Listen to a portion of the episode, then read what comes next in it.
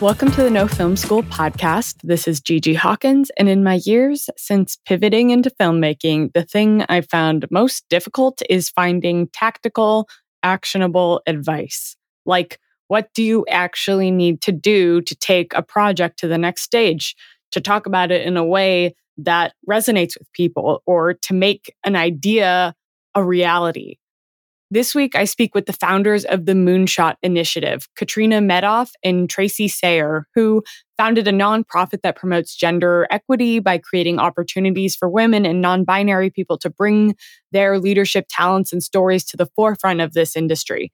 And the conversation is universal to anyone who wants to make TV or movies.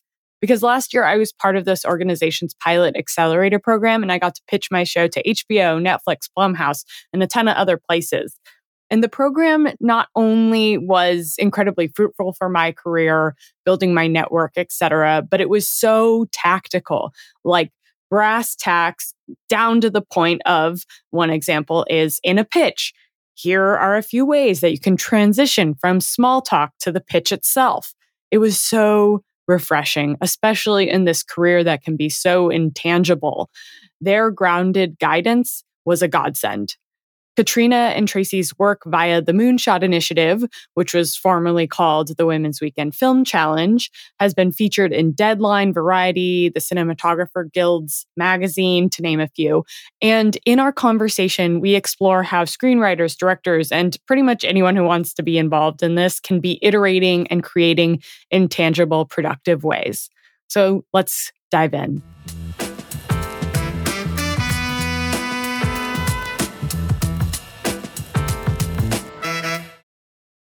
This episode is brought to you by Visit Williamsburg.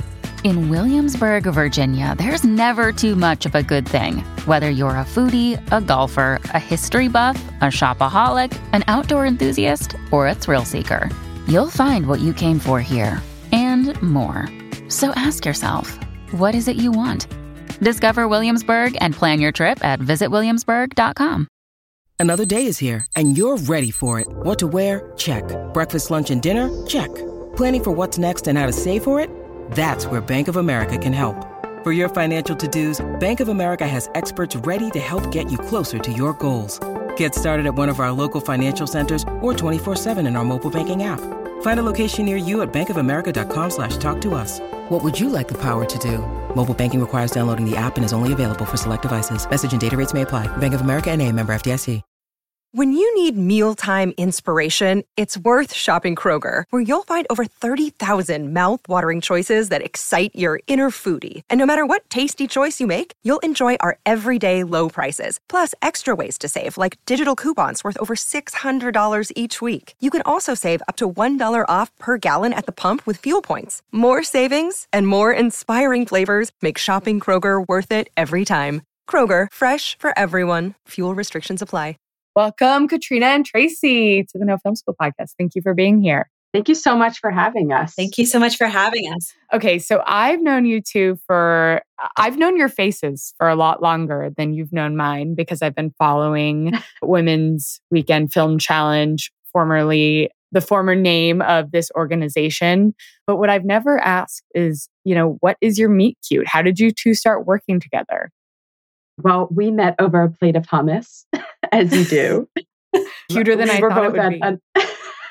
A, we were both at a networking event and we're like, ooh, free food. Let's go there. And our friendship just flourished over that. We we found out that we were on the same subway ride home. And so subway line home. And so we rode together. And my husband actually was the one that he's really good at following up. So he reached out to Katrina. And so he's the one that we thank for starting our women's gender equity organization. I think our first friend date was I came with you guys to like some like farm share thing or something like that. It was very on brand since Tracy's vegan. But but yeah, we I mean we became friends and we started working on projects together, our independent stuff. And then we ended up when we started our organization, you know, we had both been working as independent filmmakers in New York for years and I think just saw the need for I don't know, like I was I was acting, I was writing, I was producing. I kept being on all of these sets where I, as the actor, would be like the only other woman other than the makeup artist on set. And I think Tracy had a very similar experience. But we also were part of all of these like women's film groups and knew that there were a lot of women and non-binary filmmakers out there who just weren't getting to like the same level as their male peers, even though they deserved to be. So our initial program that we started, Women's Weekend Film Challenge, was really to combat that and to to uplift, you know, all of these filmmakers who deserve to be uplifted. Yeah, you posted on a Facebook group asking if anyone would want to make a film in one weekend with women in every role of production. And nearly 300 people responded in 10 hours. Wow. saying comments like, I've been in the business for 15 years and I've never worked with a female director, or I, I don't even know if there's female composers out there, but I would love to work with them. And I was reading all these comments and I reached out to Katrina. I was like, this is going to be amazing. I need to help you. Wow. Okay. So it, it just sounds like a very organic unfolding, both from a you two developing a partnership, but also the the film challenge being a a thing that people just gravitated towards. And and I can't remember exactly the first time. I think I I heard about it and then I was interviewing somebody to be an AD for my very, very, very, very, very first short. And and this person wasn't available, but she said, I just worked with a woman named Renata Soares, and she was the an AD for the first time on this project that this woman directed.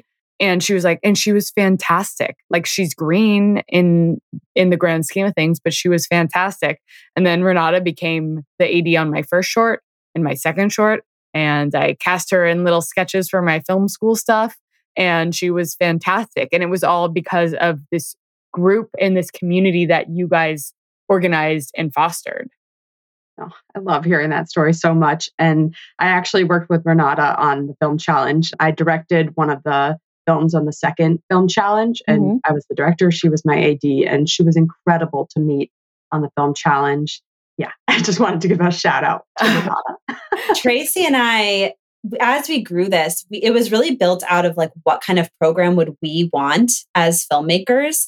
And so I participated in the first one. She participated in the second one. We've had five now. So, like, we haven't participated since. We just, you know, we wanted to see what it was like on the other side. And I think we've both, you know, developed long-standing friendships and stuff from that, which is really cool. But what the film challenge is now what it's grown into we basically we get hundreds of applications from filmmakers in every role of production and we put together teams of strangers so that when you're on set you meet a woman or a non-binary filmmaker in every role of production that you can hire and refer later on. Like you are in the trenches with this group. You get to know them really well. You understand how they work. We have a pre pro meeting where everyone gets to know each other for the first time.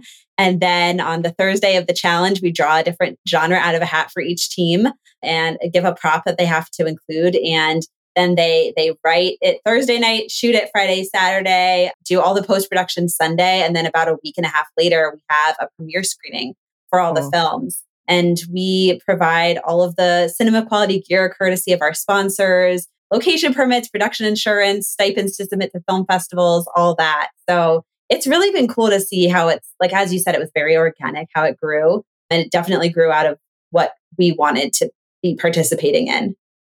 A lot of the developments that we enacted were as a direct result of the surveys that we would have at the end of every film challenge. People mm. would say, production insurance. And so we would spend the next few months getting production insurance. And then they would say, we need access to better equipment. So then for the next challenge, we would have better equipment. And it was always, we always tried to respond to our participants. Another way that you two have been very responsive is when COVID happened, you were able to pivot the the organization into a totally different space and created a community which again like I think I just was following very peripherally, but then it became, you know, one of the places that I continued to revisit. I joined the Patreon. I, I just was very impressed with the content that was coming out. And was that by design or did you guys choose to, or by necessity? I mean, so we had had before COVID hit, we had had three challenges in New York, one in LA. That one in LA, by the way, it was in February 2020. We had a screening for 400 people in the first couple of days of March. It's just lucky looking back that that wasn't like a super a spreader, super but it wasn't even really, you know, it wasn't really even in in the news as much. It was only like a week or two later that it really, really hit, you know? So we got very lucky that we were able to launch in in LA at all, but we did that. And then, you know, we're back home and suddenly everybody's at home and we can't film anymore. We can't plan for our next film challenge. We have no idea what's happening. But we also realized that all of the, you know, big name directors and showrunners and producers and actors and cinematographers, all that, they were all at home too and stuck and doing nothing. So we started our virtual workshop series as a way to kind of like bring these people into our our communities like living rooms essentially and that they would get opportunities to you know receive feedback from these amazing amazing women on their work samples and I don't know. A lot of people said it helped keep them sane through COVID. And our response mm-hmm. to that is it kept us completely sane too, because yeah. we had somewhere to just throw our energy. There's something, and we had no connections when we started this. Yeah. Um, we, I think, we just wrote emails, cold emails to about 50 directors that we admired, and I think Susan Johnson was the first one that responded. We had no idea what we were doing. we interviewed her, and it was amazing. The audience response to it was amazing, and after we got that one interview down, the yeses started rolling in, and we had such big people on our um, roster. We had Alma Har'el, who directed Honey Boy. We had Catherine Hardwicke, who directed the Twilight series, the first one, I think. And it was just incredible getting access to these people that always just felt like unattainable legends to be yeah. invited into their living rooms and watching like their cat walk across the screen and realize these are just normal people. They just worked hard. They didn't say no. And it inspired our whole community and us, and it just kept us going. One thing that I think differentiates these these these workshops and this content, which I think is just such a wonderful thing to have access to if you're an emerging filmmaker, if you're somebody who goes to film school or who doesn't go to film school. And and I'd say there's there's pretty much only one other organization, which is the Working Writer School run by Charla Lauriston, it is is how tactical and getting into the the details about how to have a career in this space th- those conversations are and i'm curious how you how you curate those conversations how you lead them set them up in a way that they are so um, career oriented i think a lot of it is just asking what we're curious about and what we really want the answers to Mm-hmm. You know, there's so many times that I read like a celebrity memoir and it talks about their time as a little kid and those funny stories. And then it's like, boom, they're famous. Maybe it has like a chapter where they're like, I struggled at the beginning, but there's never that bridge. There's never the like nitty gritty of how did you get to the first step? And then, okay, so how did you then get to the next step? And everyone's story was totally different. I mean, there were people who had like an entire different life and career and then they pivoted there were people who worked up every single rung of the ladder in, in you know on the set on the film set there were people who had kind of had a big break and then they had to figure out how to keep up the momentum so everyone had like a totally different story but i think yeah i think we just really wanted to know that nitty gritty ourselves too yeah and i would also say like i learned from the doing the film challenge never be afraid to ask questions. You can't just walk into every room and assume that, that you know the answer. When we have our film challenge, people are coming from so many different backgrounds, and we really try to make it a safe space to ask questions. And I've heard people say that they've been in the industry for a few years and they never knew why something was done a certain way. And it was just because they, they were in a space that they could finally ask that question. And when we go to our virtual workshops, sometimes Katrina and I are working out our questions. And I think, like, oh, maybe this question's not going to make us look like experts in the field. But I always have to get over that ego and say, like, all right, I want everyone to be on a level platform, understand this base knowledge. And sometimes the answers really surprise me because I think that I'll know something. And then I'll, I'll realize after hearing the um, audience, the guest's answer, like, oh, wow, I really didn't know the answer to that. And I love learning that. The, the next progression of this amazing collaboration that has benefited so many people, including myself, is the the pilot accelerator. So so you two launched a pilot accelerator in 2022. Was that the first year? 2021. 2021. Yeah. And and does that make me cohort number 2? right? Is that yep. okay? Okay. Math is not my strong suit, but I'm working on it. And I and I remember I remember seeing it. I applied, didn't get in the first time, and you know was fortunate to be included in the next one. But one of the one of the things that I think is so was so powerful about the experience is one you created a workshop about pitching and and let's get into pitching after after we sort of give a context of what the pilot accelerator was you provided a workshop about pitching best practices from the learnings of the first pilot accelerator, led by the members of that first cohort. Uh, again, like community immediately turning around and reinfusing knowledge and support within that community. And then the second time around, I was so impressed by every stage of the process, the value added to the people who were participating. And I want to call this out specifically because I have been on the other side of, of an organization. Like I worked at at a nonprofit where I was supporting people to come into a project market. I've also applied to like the Sundance Labs and all of these things. And so often you're just putting something into a, you're pressing submit and then you're like, well, maybe I'll hear, maybe I won't. But what you guys were doing, which I thought was really powerful, was at every stage as people were progressing, you were celebrating people who were making it as quarterfinalists and semifinalists publicly on social media so people people could be celebrated for these milestones. You also were creating spaces for people to come together and uh, and network on on zoom. And you were also creating at every stage a what feels like a teaching tool. You know for example i think this at, at the second round we had to submit a one minute and 30 was it under two minutes? A two minute pitch a pure elevator pitch, which I remember sitting there recording and and and recording maybe like six different versions and I finally got it. And then and then I came away with an elevator pitch, which I can then pitch to anyone else. And so the thoughtfulness of how you crafted that just the application process was so powerful and so cool. And I think just something that like I've never seen or experienced before so I just want to call out that positive, that positive experience. And like, if you're on the other side of things, how you can be thinking about adding value to people who are putting a considerable amount of time, including writing on spec, which takes months of work into this. But but what was the genesis of the of creating a pilot accelerator?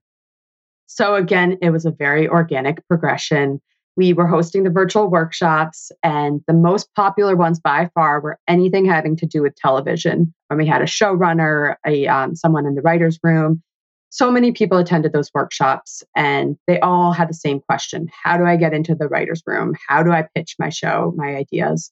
And we realized that our audience had these ideas, but they didn't have the connections. And we were slowly building those connections through our work with studios and production companies.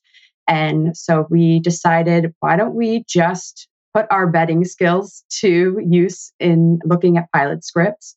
Have people submit them, we'll read them, get a, a panel of judges to read them as well, and teach, select several fellows, teach them how to pitch perfectly, put them in front of.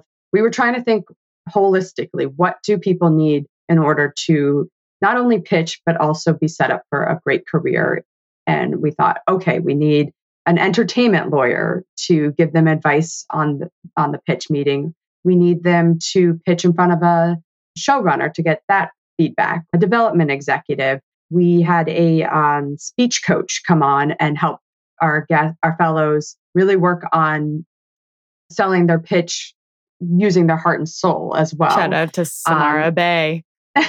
yeah, she was incredible. So yeah, we Katrina, you've you finished this off. I'm rambling.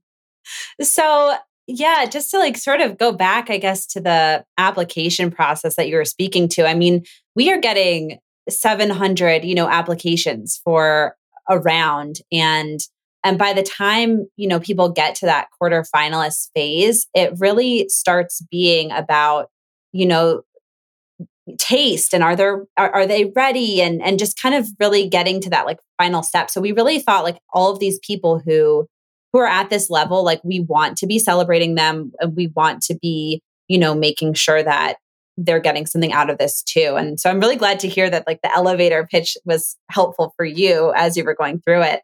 But we have, you know, a networking event for all of our semifinalists so that they can like meet and we have all of our semifinalists get read by showrunners and EPs and that really helps us, you know, decide you know who to move forward we have interviews with the finalists so by the time we get to our fellows like we have a really amazing group that we feel really great about you're all I don't know. It was like crazy because after the first after the first accelerator, we're like, we had such a great group of fellows. Like, is that I don't know? Can we make that happen again? Is that, that normal? just magical? Yeah. and then we had like an amazing group for our second group too. And we're like, okay, like we just, I don't know, we just have a great community. These are just amazing people and really, really talented writers. And so at the end of the accelerator, which Tracy was saying, we have, you know, them go through all of these different workshops and and pitch their project to so many different types of people and get feedback then we have pitch week so we have companies on board including hbo and netflix and hulu and showtime to hear pitches from our fellows. Our fellows all get a whole bunch of pitches to to companies production companies and representatives. And yeah you guys pitched right before the strike hit. So I don't know how much follow up you got to do right after, but you know, it, it has been cool, especially with you know, now seeing our first group of fellows a couple years down the line to see like what's been happening with yeah. their careers. And yeah, we're excited to follow you guys too. One of the things that stood out to me, and I'd also love to hear what stands out when you're reading these applications. But one of the things that stood out to me was I think, Katrina, you were saying, wow, I read so many scripts this year of like an influencer waking up and like recording their routine. And then I was like, God damn it, I wrote that too. Like not in the thing that ended up being in the in the accelerator, but I was like, mm. yep, I wrote that scene and I thought I was brilliant.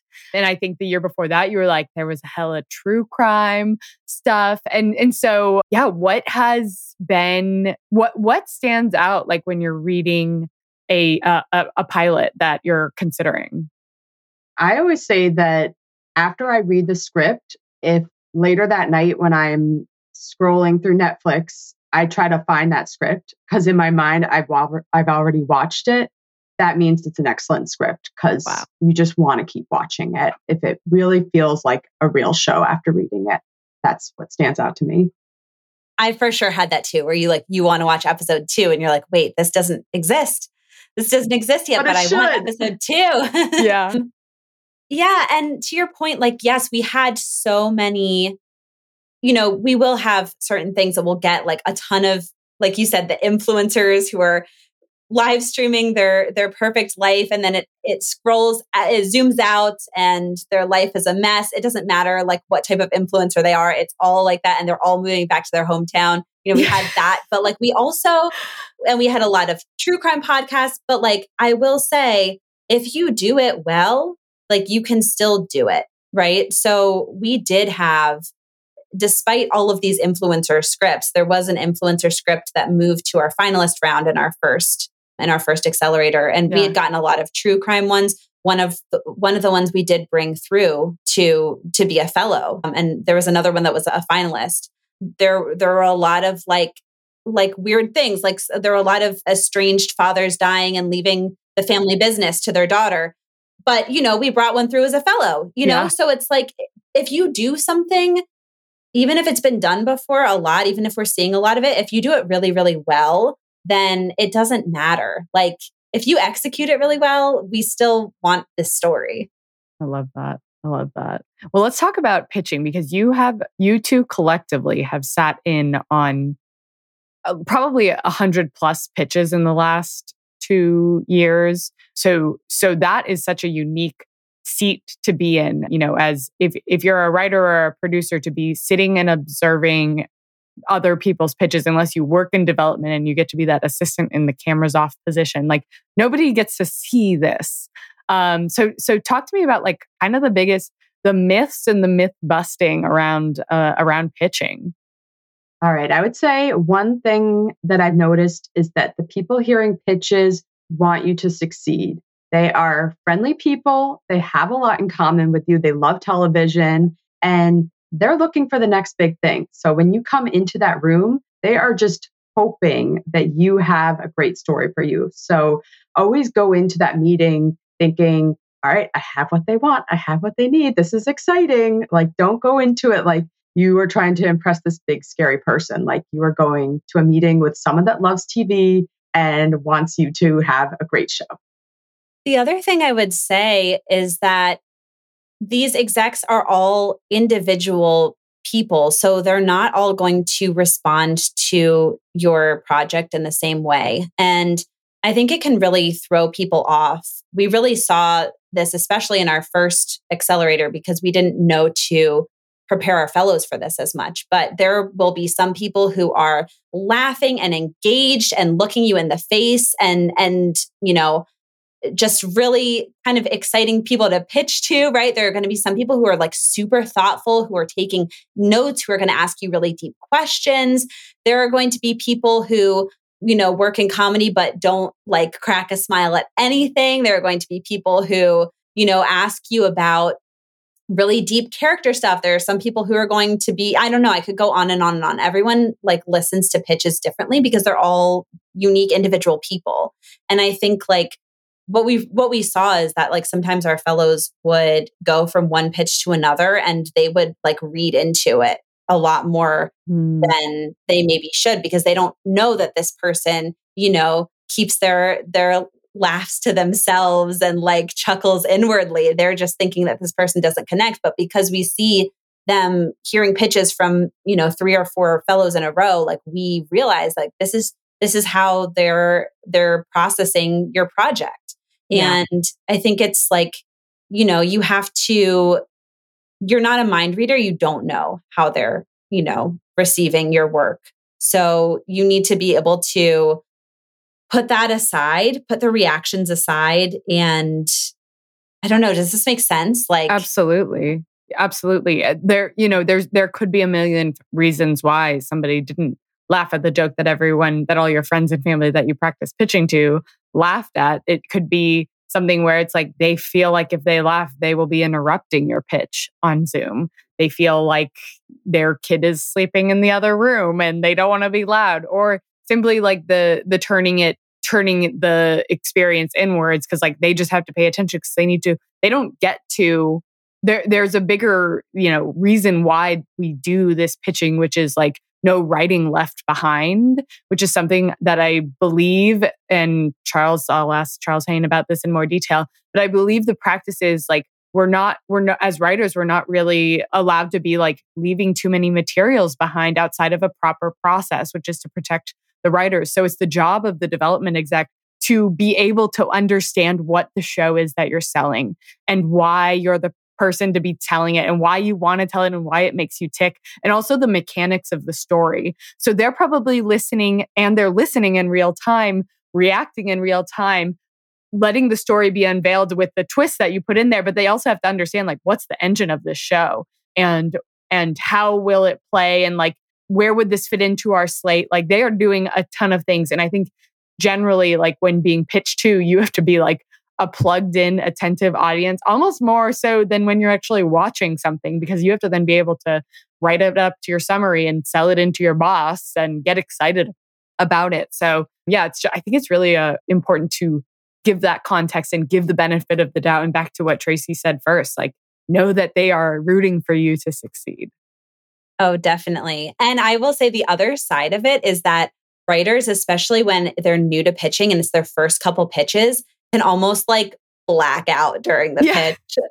Like one of our fellows texted me. She had her first pitch. She did really well. The exec asked a lot of thoughtful questions. She gave amazing answers to these questions. Like she, you know, she really showed the depth of knowledge she had about her own project and how much she thought about it. But anyway, she texted me after and she's like, oh my gosh, uh, like I bombed that. They hated it. And I was like, what are you talking about?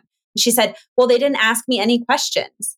And I was like, wait, what? They asked you like four or five questions. What are you talking about? Yeah. But so hard to evaluate your own work. And like, unfortunately, most people don't have someone like watching them to give them like the reality check of like, oh no, remember, like these are the questions they asked you. So you just have to, you know, trust in yourself, I guess. So let's talk about here we are, January 2024.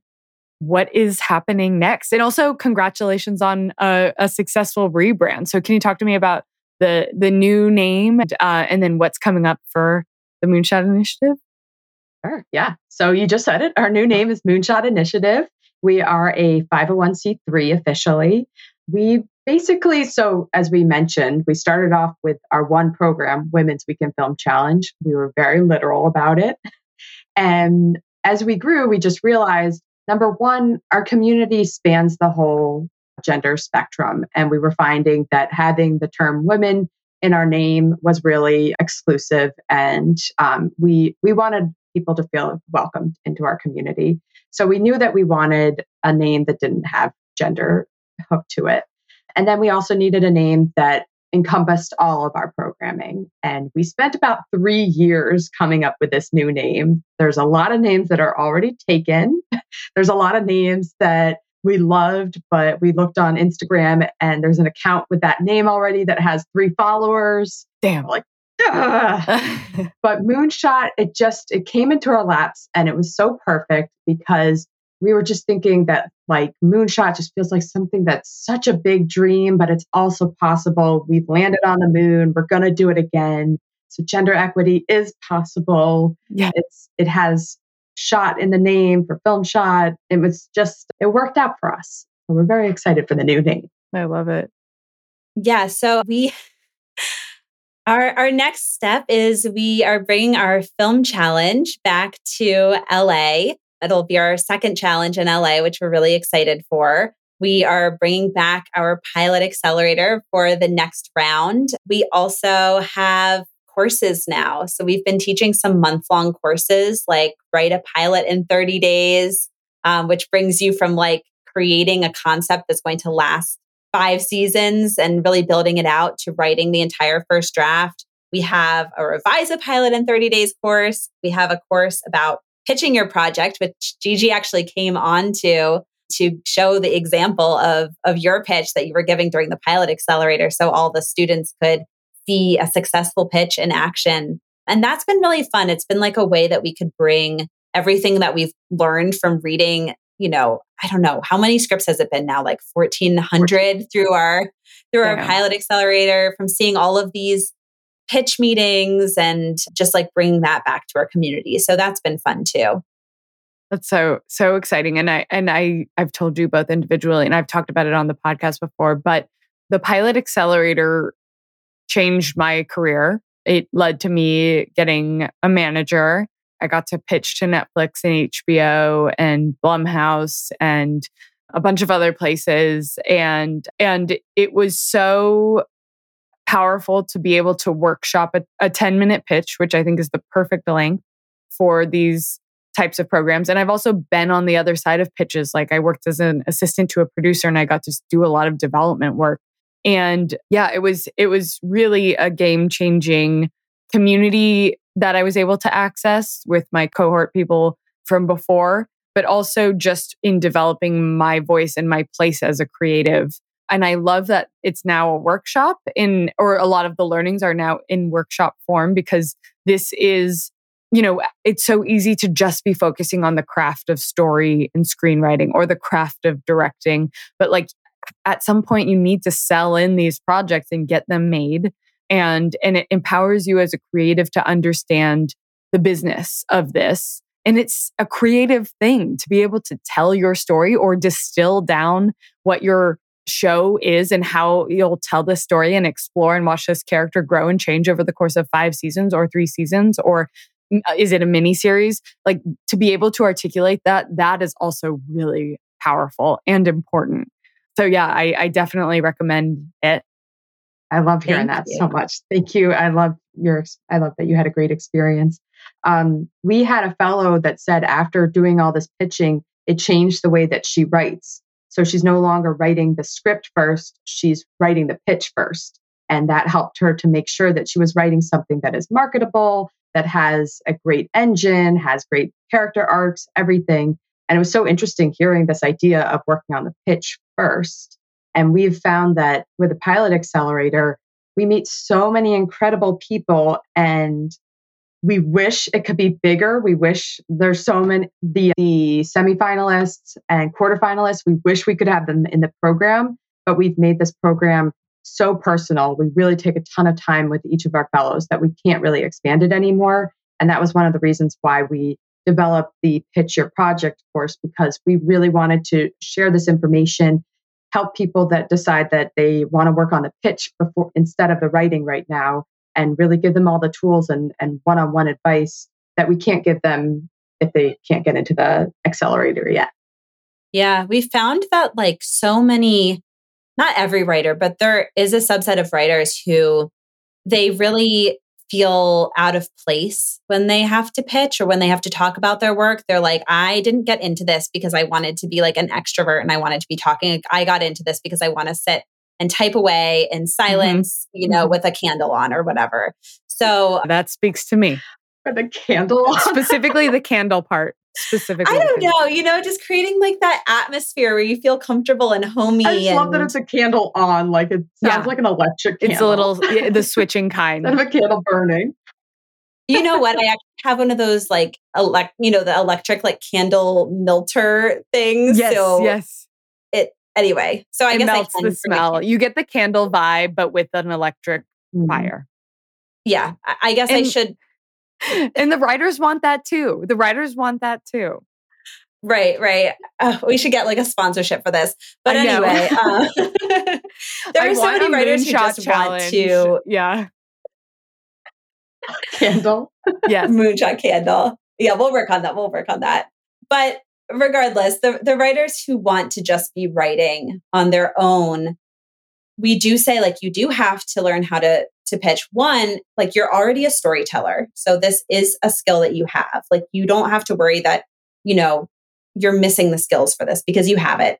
And two, you know, if you get into a writer's room, like you have to pitch the whole time. You have to be sharing your ideas. Like you have to be comfortable talking yeah. about your work. So you know, it's not like writing a novel where you can just kind of like stay behind the page. Like you have to always be talking about your work, whether you work in film or TV. Yeah. Well, with that, as we wrap up, where can people follow you and where pe- where can people learn more?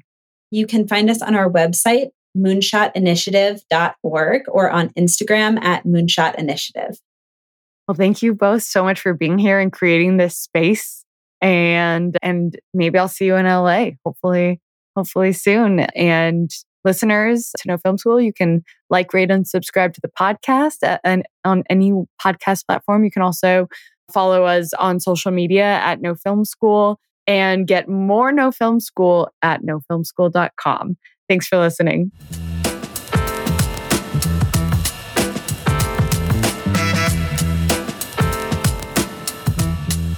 Thank you, Tracy and Katrina, for joining us and for this candid conversation.